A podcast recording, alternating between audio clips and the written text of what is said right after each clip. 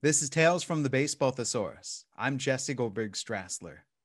The very first pitch to be used in baseball back in the mid part, the early part of the 19th century, was the fastball.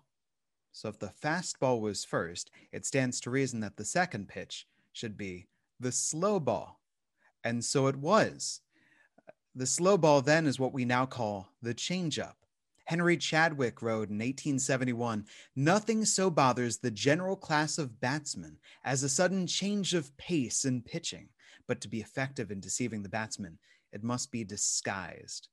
Pitching in the National Association in 1872 and 1873, Phonney Martin, Alphonse Phonney Martin, was nicknamed Old Slowball. Two of the great early disguisers were A.G. Spalding, the future sporting goods manufacturer, and Sir Timothy Keefe, who rode his change of pace to over 300 wins at his own ticket to Cooperstown. It's a matter of increased friction to throw that slow ball, the change up, that change of pace. The more the fingers, the hand touch the baseball before it is released, the more it slows down on its way to home plate. So that way the arm can be moving at the exact same velocity as to throw a fastball, but the ball arrives at a different speed however much you want, and in general, ideally, you would like it to be eight miles an hour slower.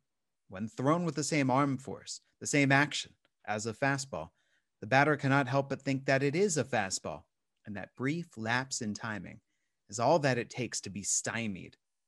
A pitcher who throws a changeup is pulling the string. Think about a Harlem Globetrotter basketball player tossing a basketball and then yanking it back with that string attached pitcher fires in the pitch and then pulls that string. And that's all it takes to slow the baseball down on its way plateward. Or the changeup is described as a parachute slowing down on its approach to home plate. One of my favorite terms is the dead fish. The pitcher throws it and then it dies on its way to home and it stinks its way toward the catcher's mitt. There are multiple types of change-ups the straight change, the circle change, the split finger, the Vulcan, which should allow a pitcher to live long and prosper, and the two seam. It's all on how the pitch is thrown, between which fingers, how it's gripped. But the key for each of them is that increased friction and also the element of surprise. As Warren Spahn put it, hitting is timing, pitching is upsetting timing. That's your tale from the baseball thesaurus.